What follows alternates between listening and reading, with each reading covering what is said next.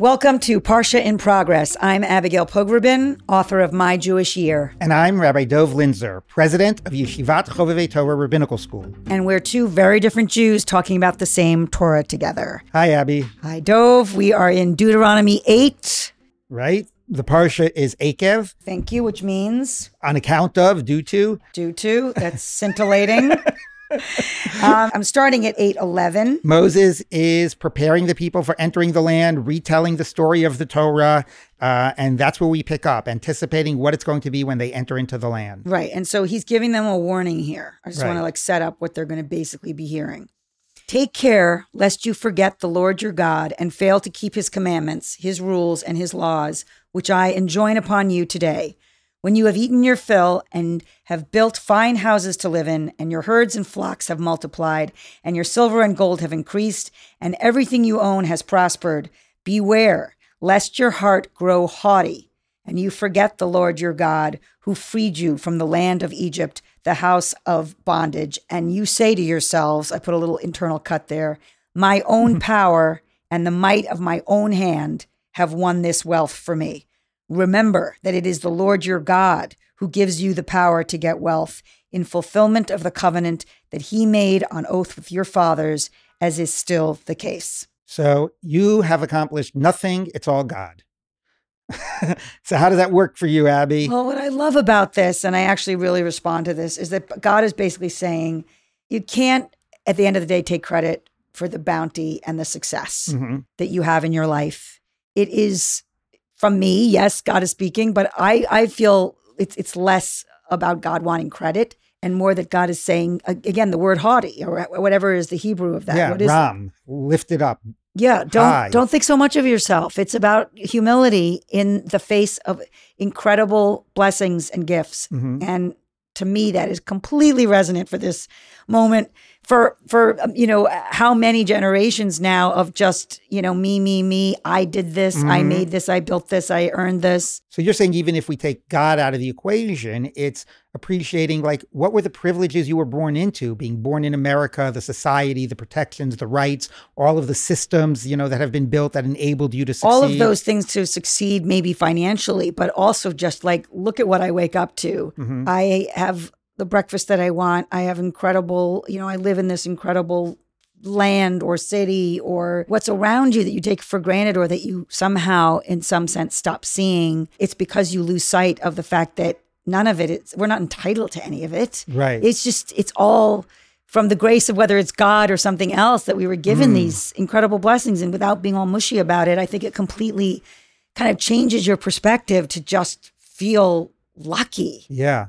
So it's like cultivating a sense of gratitude, or I think Heschel would say a sense of awe. Right. Like, you know, like it's not more than just gratitude. Wonder and like wonder. Wonder. Right. A chapter earlier, the Torah talked about a blessing after the meal, after you've eaten, to appreciate that everything is from God. But almost to a certain degree, what you're also talking about is what the rabbis did, which they said is you make a blessing before you eat, and not only that, you make a blessings when you wake up in the morning and the you hear the rooster crowing. That was for the rabbis. And when you pee. When right, when you go to the bathroom, you know, you're able to stand up. Oh my God, this is amazing. God has given me the ability to walk around. So, you know, I, I will say, as an Orthodox Jew, I think the challenge is connecting to the power of those statements and what it's supposed to cultivate and alert us to, rather than just like check, check, check. I made all the blessings. I did what I had to do. Well, I will say this not to give myself a trophy, but I say Moda Ani, I give thanks to you every morning um, before I put my feet on the floor. wow. and it's it's something that I've I've been doing for a couple years. I think partly because when I understood what that meant, it's this idea of just taking a moment and saying, "Oh my God, I get another day." Right. Right. And there,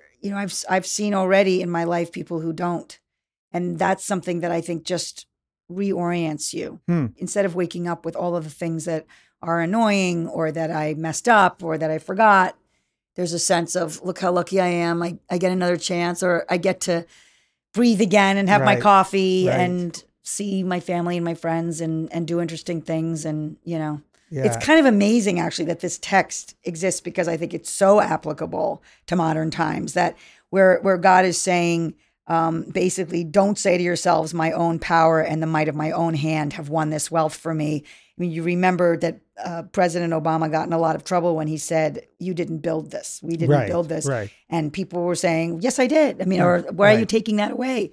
It was more, that's sort of what I think he was getting at. Mm-hmm, um, not to be political, but I do think in his defense, he was saying, We can't, we have to watch kind of the solipsism of our success. And it's, there is so much that is because of good fortune because as you said you grew up somewhere because you you know live next door to someone because you had that opportunity because you had that privilege. And it just it doesn't mean that you can't take pride in what you accomplish. It's not about kind of demeaning your own accomplishments Right. So that's interesting because the verse says you're going to say my strength and right and my power, you know, did this for me. And it's not your strength, it's God. So I think you and probably I would rather say it's not just your strength. You know, you contributed, but God is center to that. But maybe, you know, we could say that that's what the Torah means. Like, don't take all the credit. Obviously you did something, but ultimately see, you know, see God as the major player. When you look at this one verse that was in 12 when you have eaten your fill and have built fine houses to live in i mean that's again that what you were saying about you forget to give thanks after you eat. Right. there's there's so many riches. Not everyone has them obviously. There are people who are, are obviously in great grave poverty and and in struggle. But what god is essentially saying is for for those who are sated pay attention be Right. careful that there's a that there's a caution in that and, and to me that's i mean these are the kinds of verses that i think every every jewish person should be looking at in terms of like what do we stand for Right. And I, I want to sort of translate that into the practical, like what's a con- you know, an actual practical consequence of that. Because I think if we realize it all comes from God, or if we realize, you know, the gifts we're given from the world and society, then that translates into then it's not all ours. What do we owe? You know? So I think it translates into attitudes of philanthropy. Why? Why are people philanthropists? Because they realize they've been blessed and they want to give back. You know, and I think it's also from- guilt Maybe. Depend right. But I, I think from a religious perspective, if this is all from God, then I should use this in a godly way. I think we can't deny that the Torah's emphasis really is not just about gratitude, it is about God.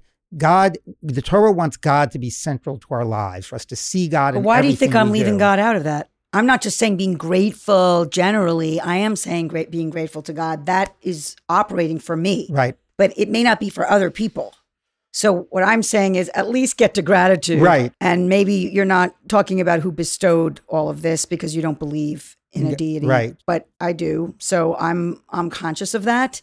But I, I to me it's just a reorientation of instead of like I did all this, it's that somehow Absolutely. you've been given Right. a heck of a lot. Right. Absolutely. I just didn't want to lose sight of the centrality. No, you never want to lose sight of God, and I approach, I, I appreciate that. Right. But but just to push you on what you mean by that, Yeah.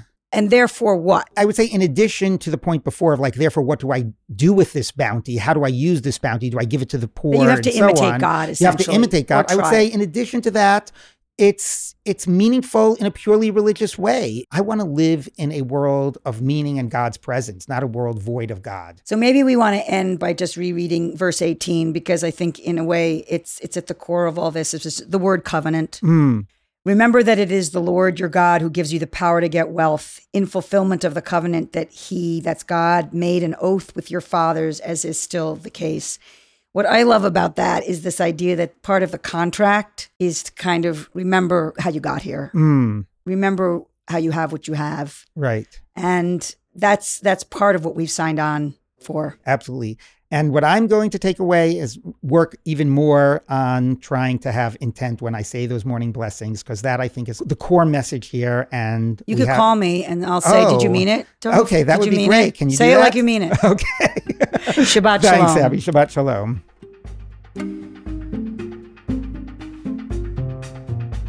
Parsha in Progress is written and hosted by Rabbi Dov Linzer and Abigail Pogrebin. It's produced by Shira Telushkin.